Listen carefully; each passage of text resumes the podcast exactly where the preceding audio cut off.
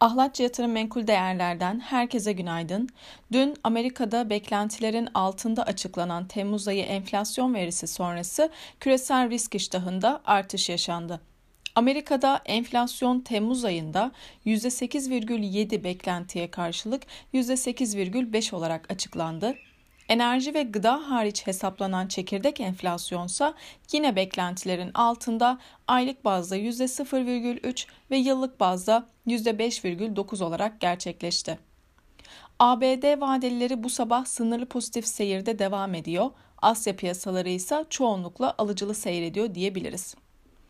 Beklentilerin altında açıklanan enflasyon verisi Fed'in faiz artırımlarında daha az agresif tutum sergileyebileceği yönünde bir beklenti oluşturdu. Fed'den Eylül ayı faiz artırımı beklentisi 50 bas puana gerilemiş durumda.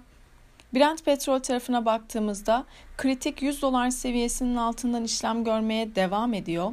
Amerika'nın dün açıklanan verilerine göre stok ve üretim verilerinin piyasadaki sıkılığın hafiflediğine dair işaretleri fiyatların geri çekilmesine neden oluyor.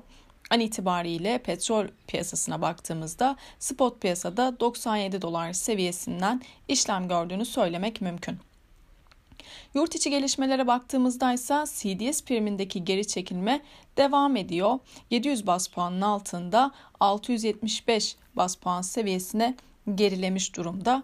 Yine piyasaya baktığımızda Borsa İstanbul dün e, günü %1,59 yükselişle 2829 seviyesinden kapatırken işlem hacmi 49 milyar TL olarak gerçekleşti.